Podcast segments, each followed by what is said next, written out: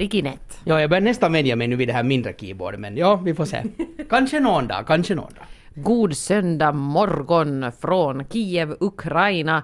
Eh, ja, här sitter vi och är ganska pigga fast det har varit fester och håll igång helgen lång. Mm, det är ju liksom det som, som händer just det här veckoslutet. Jag menar, eh, alla artister har ju, eller de flesta artisterna i alla fall, kommit från ganska, för ganska länge sedan redan hit till Kiev.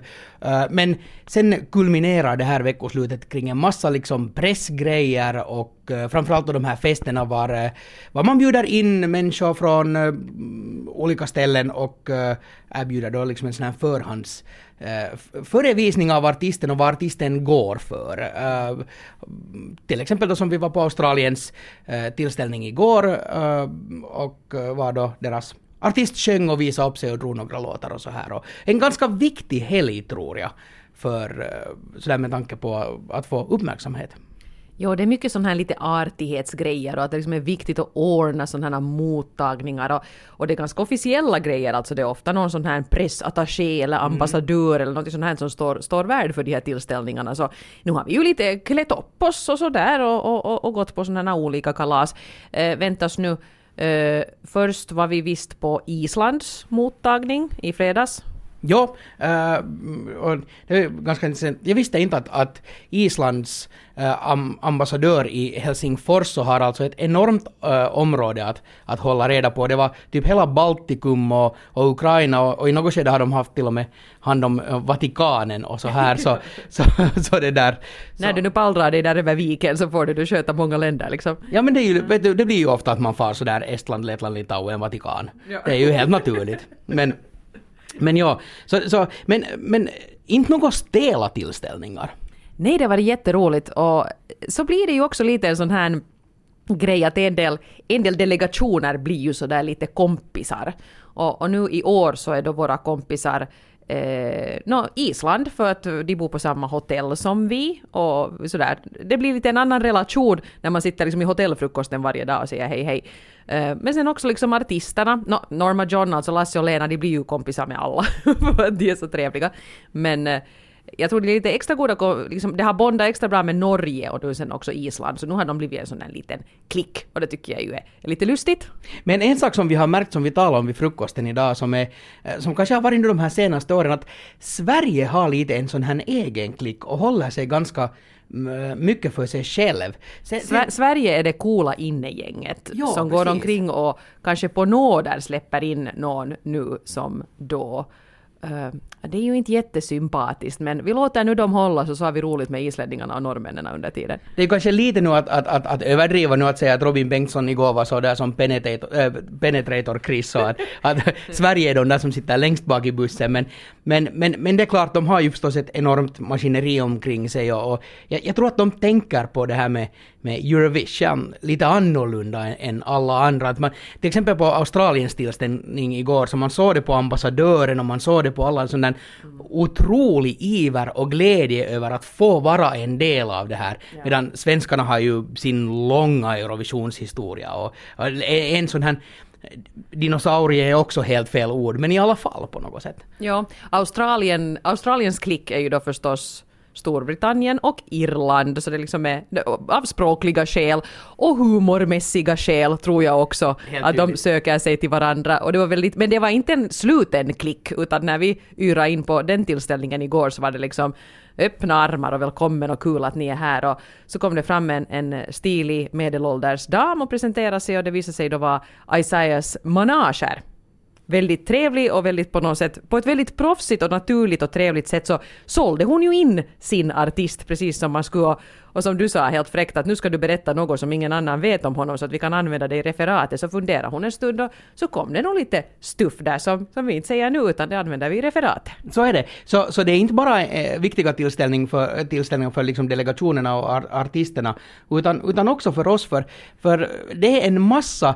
materialsamlande eh, som vi håller på med här just nu för det är roligt. Man kan liksom sådär lite gå med ett glas i handen och sådär mingla men så ställer man sig bredvid någon och så, så lyssnar man lite vad de talar om säger att hmm, det där var en intressant sak att veta. Och nu är vi ju inte här för att skriva skandalartiklar eller någonting sånt. Mm. Men, men, men, men att plocka upp de här små nyanserna uh, för att få med det i referatet och sen framförallt för att se de här artisterna sjunga live, äh, live. Till exempel, no, no alla har faktiskt imponerat och i år, ett år var det väldigt många duktiga solister men, men Isaiah igår var ju alltså helt suverän när han var på scen.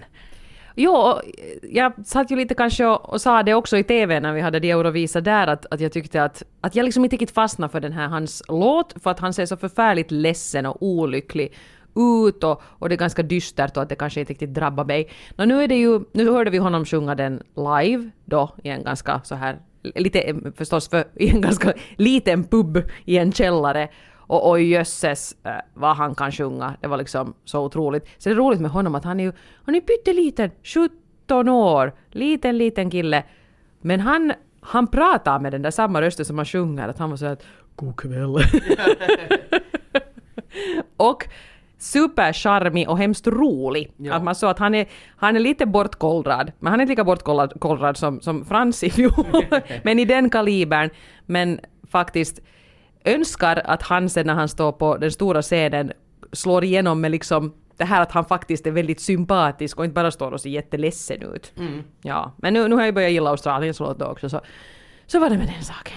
Eh, andra som har imponerat väldigt stort är, är ju eh, förstås eh, Svala från Island sjunger otroligt bra och, och det var vi har sett henne sjunga uh, förstås sin egen låt. Hon gjorde också en version av uh, Jamalas vinnarlåt från i fjol. Vi har ett klipp på vår Facebook-sida som ni kan gå och kolla på. Det var otroligt imponerande. Nästan lite sådär en känsla av att hennes sångröst kom och kapacitet kom fram på ett helt annat sätt när hon uppträdde på, på den isländska delegationens tillställning än vad kanske den här, eh, vad heter det, låten gör på Eurovisionsscenen, Paper. Men, men, men Lena och Lasse imponerar också stort. Inte bara hennes sång utan också hans pianospel. Ja. Eh, otroligt bra. Så, så de har nu ingenting att... De, de, det här börjar vara en sån här bra tävlan med att vem är årets bästa solist. Och, och, och Lena är definitivt kvar i, i toppstriden där. Där är, och där är många Där är starka många, där är kandidater många, i år. Uh, jo, nej det där... Uh, väntas nu. Varför är det här en, ett klistermärke av en bygel på min vägg? Det där är ju en TV-ställning. Okej, förlåt. Ursäkta. Så här går det när man tankfullt fäster blicken och så ser man någonting underligt och ukrainskt. Men det är väl alltså en, spring, eh, en sprinkler och du ska inte hänga din, din skjorta från sprinklern för då börjar det regna. Eller är det övervakningskameran? Ah, det är det där. Jättetokigt om man Ja. hänger partyfrocken där. Jag, jag funderar också varför de den här ena morgonen, eh, hotellpersonalen hälsade på mig och sa att ja, du hade en bra kväll igår du. Det, de, vad vet de om det? Det är den här automatiserade... Får vi ta ett sidospår? Vi måste. Här är en minibar på det här hotellrummet. Och det där, no, jag kom då hit och så skulle jag titta att vad finns i minibaren och så satt dörren fast jättehårt så jag tänkte att "Nå, nu tusan ska jag nu ha upp minibaren så jag tog i riktigt ordentligt och då hoppade hela kylskåpet till, boink så gick dörren upp. Sen insåg jag att, att det är alltså en sån här automatiserad minibar så att om man tar ut någonting så då betalar man sen också. Just det. Men nu har jag ju då skakadarrat till hela det här kylskåpet så mycket så att antagligen hade registrerat hon har tömt minibaren. Hit kommer de här västeuropeerna och spräder, tar fram stora pengahögar. Jag ska ha allt genast. Men det är nog, om, om vi ska ta en lite sidospår. så, så, försöker hålla tankarna i skick att vad, vad blev vi så att vi kan återgå för jag, I, I was going somewhere. Men Okej. vi fortsätter med sidospåret. om, om, om det går. Absolut. Eh, det där, eh, just den här kulturskillnaden eh, som ändå finns, eh, som vi sa redan eh, i förra podden så, så första intrycket var att alla är supertrevliga. Det har fortsatt. Eh, människor är verkligt, verkligt trevliga här. Men sen när man kommer då här som finländare och in, inte är van att bli eh, upppassad så, så det leder nästan lite så här till till dåligt samvete. Som här nu till exempel vid frukosten så, så skulle jag nu bara gå och spana in deras bröd och bulla-utbud och då var det genast någon som sa ja hej hur mår du, är allt bra, kan jag hjälpa till? Jag sa men jag vill ha bulla. att låt mig ta bulla. Men det värsta var ändå, då, och då skämdes jag nog för jag lyckades ha eh, den här kom inte och stör mig-skylten igång när de skulle städa mitt rum. Och sen när vi får iväg ganska sent på eftermiddagen från hotellet så, så tänkte jag att "Nå, men inte kommer de nu numera att städa och inte gör det något. Jag, det här nu svina ner. Och, och sådär som finländare gör utomlands så måste man ju alltid lite städa för städerskan. Det måste man ju. Ja. Men vi hade lite brått att komma iväg igår så, så det blev nog lite lämnat. Jag hade vet du, väskan på vid gavel på sängen och så här. Nå sen när vi kommer tillbaka då efter midnatt någon gång och öppnar dörren så inser jag att nu har de varit och städat. De har bäddat sängen, det vill säga de har måste lyfta bort min väska och den var nog satt tillbaka helt exakt på, uh, på samma ställe. Men alla mina kläder som var i väskan, och det var typ bara kläderna, skjortor och kalsonger, de var alla så supersnyggt vikta i den där väskan. Och jag hade nog skjortor och min jacka och någonting sånt på ett annat ställe också. Otroligt snyggt. Vet du, mina, mina verrare var sådär, de har aldrig varit sådär. Det är nästan som att de skulle ha strukit mina, mina liksom verrare. Så, och då blir man nog såhär, ni behöver inte. Men kanske det är så som affärsmän gör när de reser omkring i världen. Man lämnar nu kostymen lite kikon kakon Precis. i en hög och sen är den pressad och fräsch när man kommer tillbaka från businesslunchen. Och de tycker att, att nu är jag världens jobbigaste gäst som kräver en massa saker bara för att jag inte förstår normal hotelletikett. Ja, Sådär. Så är det. Vi är inte vana vid sånt här.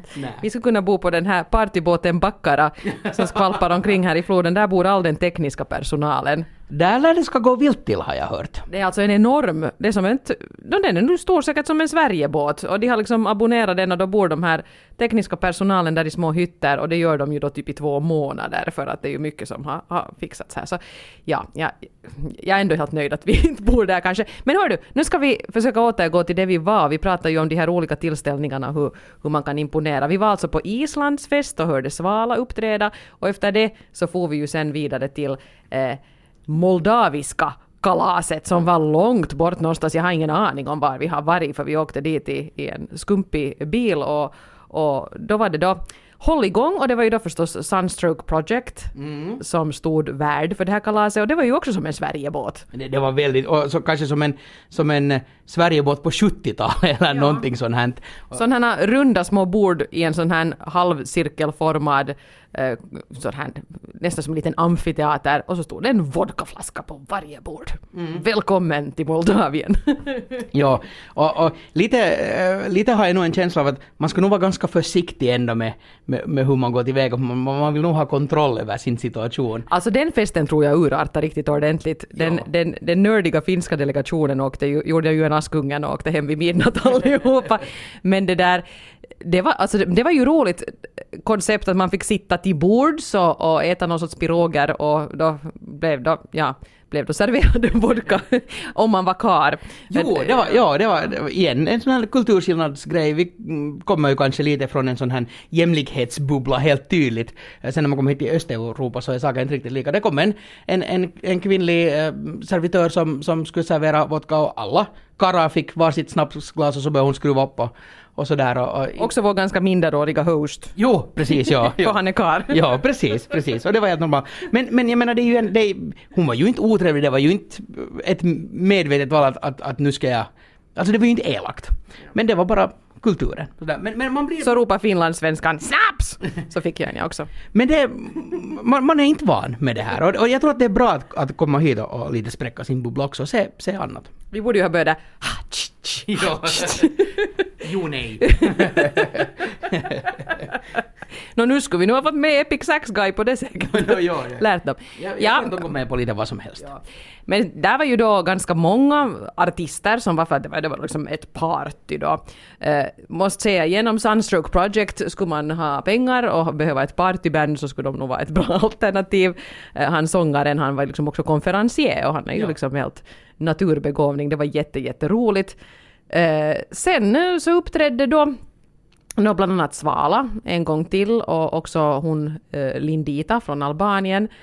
Och så var det ju dags då för Slavko från Montenegro. Ja, om, om vi talar nu om, om artister här som imponerar med sin sång, Slavko kanske inte riktigt är där, men han är nog kungen av dance moves. Ja, eh, det han saknar i sångröst så tar han ju igen på andra sätt. Han hade någon sorts blå spetskroppstrumpa på sig. Mm. Behöver vi säga något mer? Alla, alla, alla målar upp den bilden. och, och så shakea han loss. Alltså, Jesus ändå. Äh, Dingla där och slängde med sin enormt långa fläta. Sådär att, att, att man skulle inte vara nära för man skulle nog kunna bli blind. Ja. ja. En whiplash-skada. Ja. Mm, det var jätteroligt. och där tror jag nog kanske att, att eh, han, han är ju en sån där som nu... Om, han, han är liksom egentligen motsatsen till Norma John i sådana här forum. För att Norma John har ju kanske haft lite det att när man ska turnera runt inför Eurovisionen så ska man då stå på någon liten gayklubb någonstans inför en partysugen crowd. Och, och kanske nu inte Blackbird är det klockrena valet i, i just det uh, skede. Däremot funkar den ju väldigt bra på en stor estrad och Slavko är precis tvärtom. På den stora estraden blir det kanske lite forcerat. Mm. Men han var ju som fisken i vattnet på den tillställningen.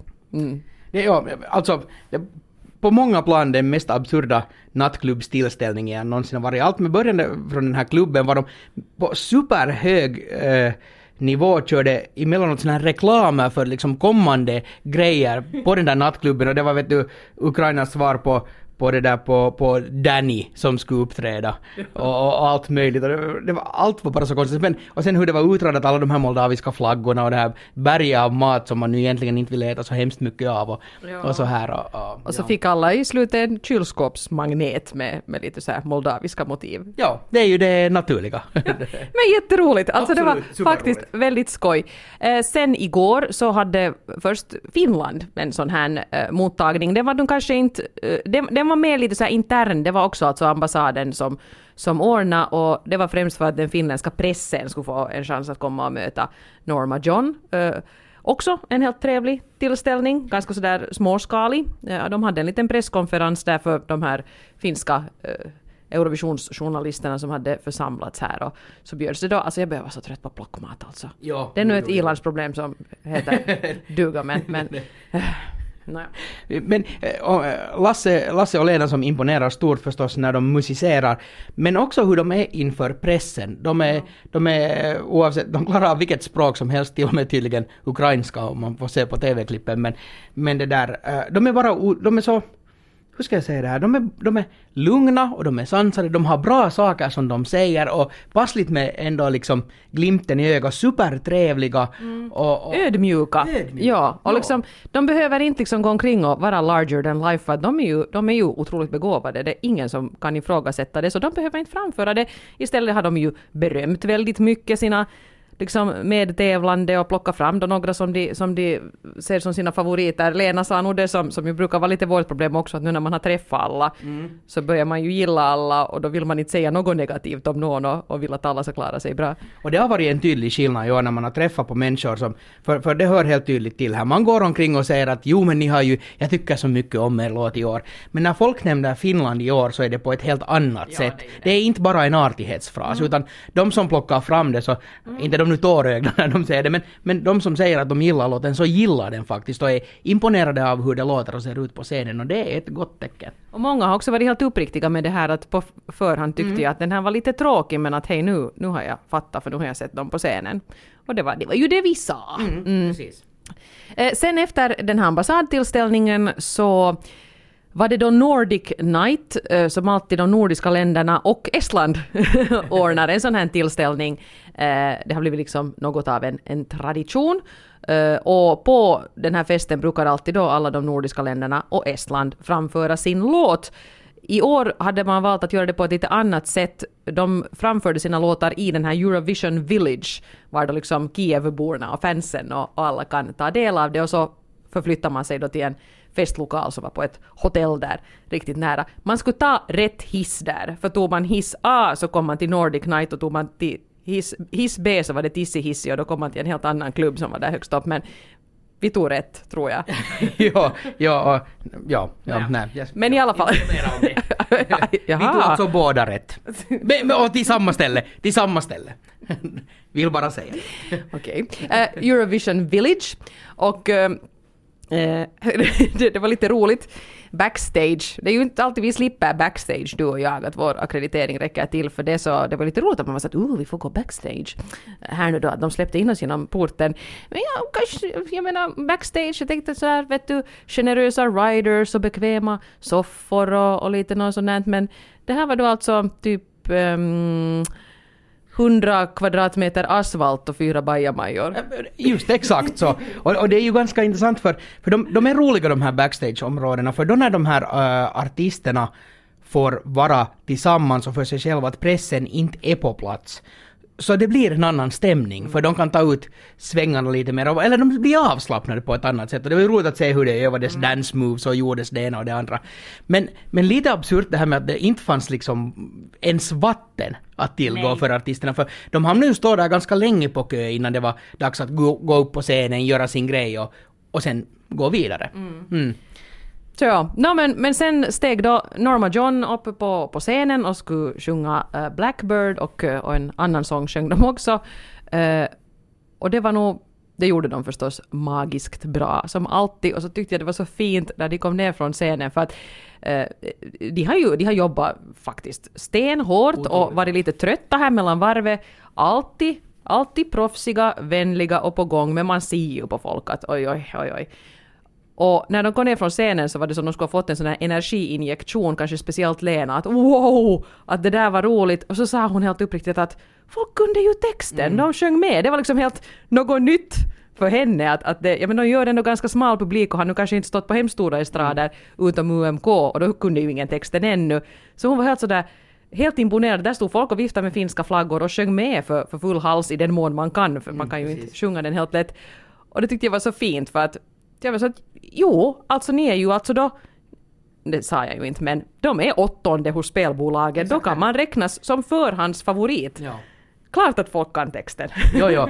Och, och, och, och det kommer att vi talar lite redan om det här i den här rapporten, men det, det är så skönt hur de, hur de sådär sakta har stigit mm. upp mot, den, mot, mot närmare toppen och nu då alltså är inom topp 10. Det, det, det, har de inte koll på själv, de har liksom lite stängt av tror jo. jag och det tycker jag är en bra strategi så man ska kanske inte heller säga till dem att läste ni det här och så ni det här utan de, de vill nu fokusera till 100% på att leverera sen Men på tisdag. Bara, det är helt rätt. Det var bara så otroligt rätt forum den här Eurovision Village att, att, att jag menar Lena med sin sångröst och Lasse med sitt pianospel, jo de tränger genom TV-rutan, men sen att stå just på plats och, mm. och det var jättefint väder och det var fullt med folk så, och mycket rök på scenen och så här, så stämningen var bara, bara helt enorm. Och, och, och det där var nog, det där kan ha varit ett ganska viktigt uppträdande också med tanke på att charma den ukrainska publiken om inte annat. Jag tror det där var precis vad de behövde göra ja, också absolut. för att man slussas runt här från intervju till intervju och det är telefonintervju med Irland och det är telefonintervju med Norge och,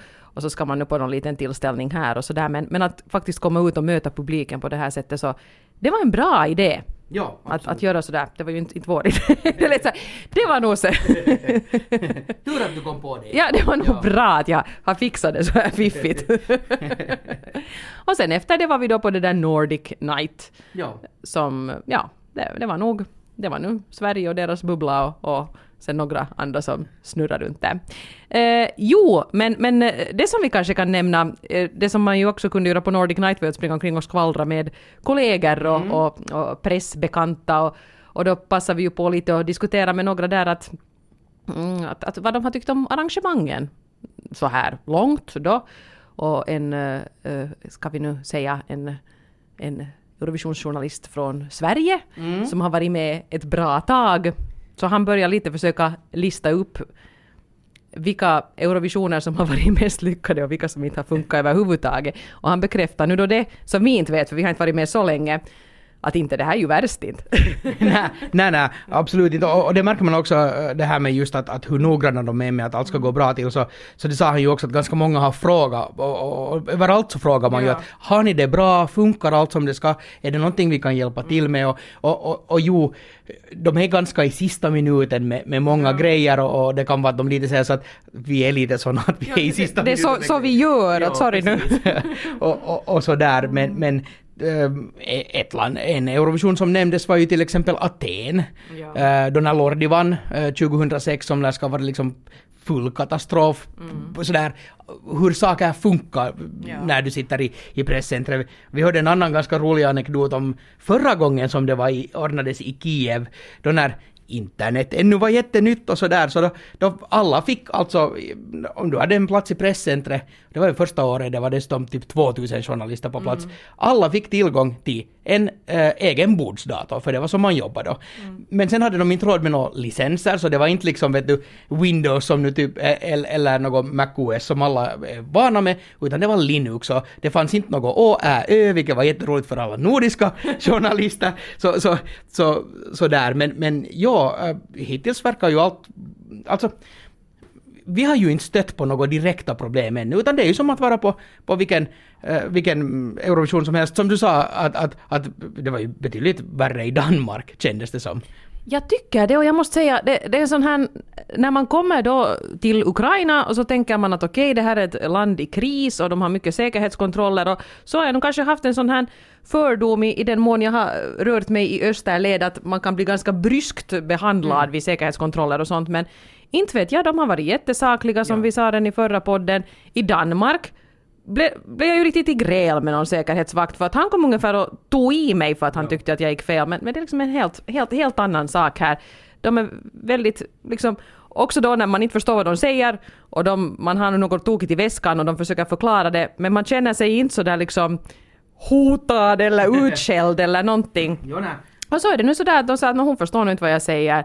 Men okej. Okay. jo, eller, eller sen när vi skulle in till Eurovision Village, då man ska också gå igenom en metalldetektor, man ska visa om man har i väskan och, och, och och så var det någonting de försökte säga åt mig och så var det lite oklart vad de... Jag förstod inte vad de ville att jag skulle göra. Och då kom det en tolk. Och så fixade det sig. Ja. Att det är liksom väldigt, väldigt bra ordnat. Uh, det, en sån liten brasklapp. Nu har vi ju inte hängt ännu i presscentret eller i kommentatorsutrymmena eller i våra bås som lär ska vara väldigt högt uppe, en massa trappor dit och på sidan så att man inte ens ser rakt ner på scenen. Så, mm. så ja, vi får se. Men, men hittills är allt finemang. Från Australiens delegation så var det så att gå försiktigt i de där trapporna för att han hade hållit på att dratta ner med huvudet före. Så vi har, vi har blivit, blivit varnade, sa att vi ska ha platta skor och vara nyktra. Ja, mm. det, det, är, det är det som mamma alltid har sagt. Ja. Platta skor och vara nykter. Precis. Ja. Och det, ner kommer man ju alltid. Så är det. Ja. jo, så det får vi återkomma med Mm, i, imorgon. Så då ska vi förstås... Eh, det, det, det, blir ju antagligen nu så att vi hänger precis hela dagen på den där arenan för att ta sig dit och tillbaka. Eh, det är ju lite utanför stadscentrum, inte nu så himla långt att när vi nu åkte här med, med bil senast så tog det kanske en 20 minuter mm. till hotellet men nu kommer kommer det ju vara liksom en lite, lite annat ståhej kring den där platsen. Och bland annat så fick du just något sånt här meddelande att de kommer att stänga metrostationen som är där precis bredvid arenan och det blir ju nog en utmaning för för de, eh, ja, publiken som ska ta sig dit. Så jag vet inte riktigt hur det här nu är tänkt. Och speciellt om man tänker på alla de här fansen som, som eh, jag menar, man kan, man kan bo eh, på dyra hotell eller så kan man bo på, på ett jättebilligt boende. Men då, mm. då är du antagligen inte i centrum utan kanske, mm. kanske någonstans lite utanför. Och då är det garanterat många som har tänkt ja men det är helt okej okay, och vi kommer ändå inte att hänga liksom på hostellet hela tiden. Men vi ser nu till att vi tar någonting nära en metrostation. Och, och det är ju lite... Så tänker man ju. Precis. Mm. Och då om inte den här metrostationen vid arenan är i bruk så är det just sådär att, att okej okay, men att om jag stiger av på stationen före så är jag på fel sida av den enorma floden. Så det är inte, om man vill inte kanske gå genom en förort flera kilometer eller hur det nu kan vara för att komma fram till arenan. Så, Speciellt inte komma bort från arenan så mitt i natten Exakt. så kan ju vara lite, lite jobbigt att börja traska där. Så det ska bli intressant att se hur, hur det kommer att funka det arrangemanget sen. För det är något helt annat nästa vecka sen när det ska, en massa publik ska röra på sig. Och när vi nu nämnde Köpenhamn så där var ju Eurovisionen ute då på den här lilla ön i den där gamla fabriken eller varvet eller vad det nu var vart man hade byggt upp det. Och det var ju helt omöjligt att ta sig dit eller därifrån för där fanns ju inte ens någon metro. Nej. Där, där fanns, ja, det var ju en katastrof. Det var över till andra sidan så finns det ju den här bron som de byggde halvvägs och sen tyckte att pengarna tog slut eller hur det nu var. Mm. Så, så det där, ja det, det, det, ska bli, det ska bli jättespännande. Ja, men i alla fall imorgon då börjar det ju, i, ja jag ska ta kanske kvällen först. Jo, för... Ikväll, ikväll är det röda mattan och opening party. Och det är ju en, en sån här förstås jättestor grej och, och det har för oss brukar vara den här tillställningen där den där Eurovisionsfilisen kommer på riktigt. För det är ju här nu som artisterna kommer att möta publiken sådär för första gången på riktigt. Och dels har du då alla fansen som står på ett ställe och så har du pressen på andra ställen. Och det, det kan ju dra ut i flera timmar ibland när, speciellt för Krista när hon är på plats i Malmö så det, hon kom ju aldrig igenom när röda mattan alla ville ju fota sig med henne och så här. Mm. Så att, ja. Ja, precis. Så först möter de eh, publiken och sen möter de varandra, för det är ju faktiskt enda tillställningen var alla artister är i samma lokal samtidigt. Sen under tävlingarna så, så är de ju först de som nu råkar tävla och de som sitter i publiken i semifinalerna. Sen kanske någon har blivit arg och åkt hem till finalen. Men då är de alla där. Och jag brukar, det brukar vara en sån här speciell stämning på den mm. tillställningen sen, för där är ju inte liksom, pressen kommer ju inte in dit, utan Nej. det är bara delegationerna. Och då är det sådär att nu är alla så i samma båt. Som heter Backara. Nej, men... Dit kan man ju hamna sen då av andra orsaker eventuellt men... Nej, men det är lite så här lugnet före stormen-känsla det brukar vara ganska uppsluppet och kul. Så vi, vi ska liksom se vad vi, vad vi kan få för material från det, för att vi är ju liksom nästan de enda från pressen som, som är med på den festen. Den där sista dagen då, då alla in, då, då ingen ännu har liksom sitt sån här game face on för, för sen, sen, sen där, fast man skulle hänga backstage eller eh, var som helst under själva tävlingsveckan så så jag har åtminstone alltid upplevt det som att man vill nog inte gå fram och störa de här artisterna för de, de måste ju förstås vara superkoncentrerade. Man, man vill inte gå dit och vara i vägen. Och, och, och, och, man märker det hemskt tydligt att, att nu måste de få göra sin grej. Men på öppningsfesten, de är uppdonade och fixade och, och, och, på gott humör, då kan man gå och fråga dem nästan vad som helst. Och det ska vi göra också. Det är det där tillfället var alla artister träffas. Så roligt att jag har så väntat på att få träffa dig. Oj vad jag tycker om din låt. Här är mina kontaktuppgifter. Vi kommer så att hålla kontakten efter det här. Och sen gör man det aldrig. Men, lite sådär som på ett skribaläger på något sätt. Jo, exakt. Ja, men sånt, nu ska vi ta avrunda den här podden innan det blir en ny sån här mastodontpodd, det är inte alls meningen. Vi poddar igen så fort vi har någonting att rapportera under tiden så håll nu ett öga på våra sociala mediekanaler för där, där droppar vi nu ut an efter att det händer grejer och an efter att vi har nät. Det har vi inte riktigt hela tiden. Men där också förvånansvärt bra hade ju gått att hitta helt öppna wifin här runt om på stan. Jag vet inte riktigt vem, vem jag har parasiterat på här emellanåt, men bra har det gått. Eller vem alla som har uh, mitt Facebook-lösenord och läser min mail och, och använder mitt Paypal-konto. Men det får man ta sen i Finland. Mm, ja. Så är det. All right. Vi hörs. Jo, hej då. Aj, ska jag spela nu igen? Måste jag? Nu måste jag väl? Ja, nu måste Obligatoriskt. Ah, ja. nu behöver du slå mig.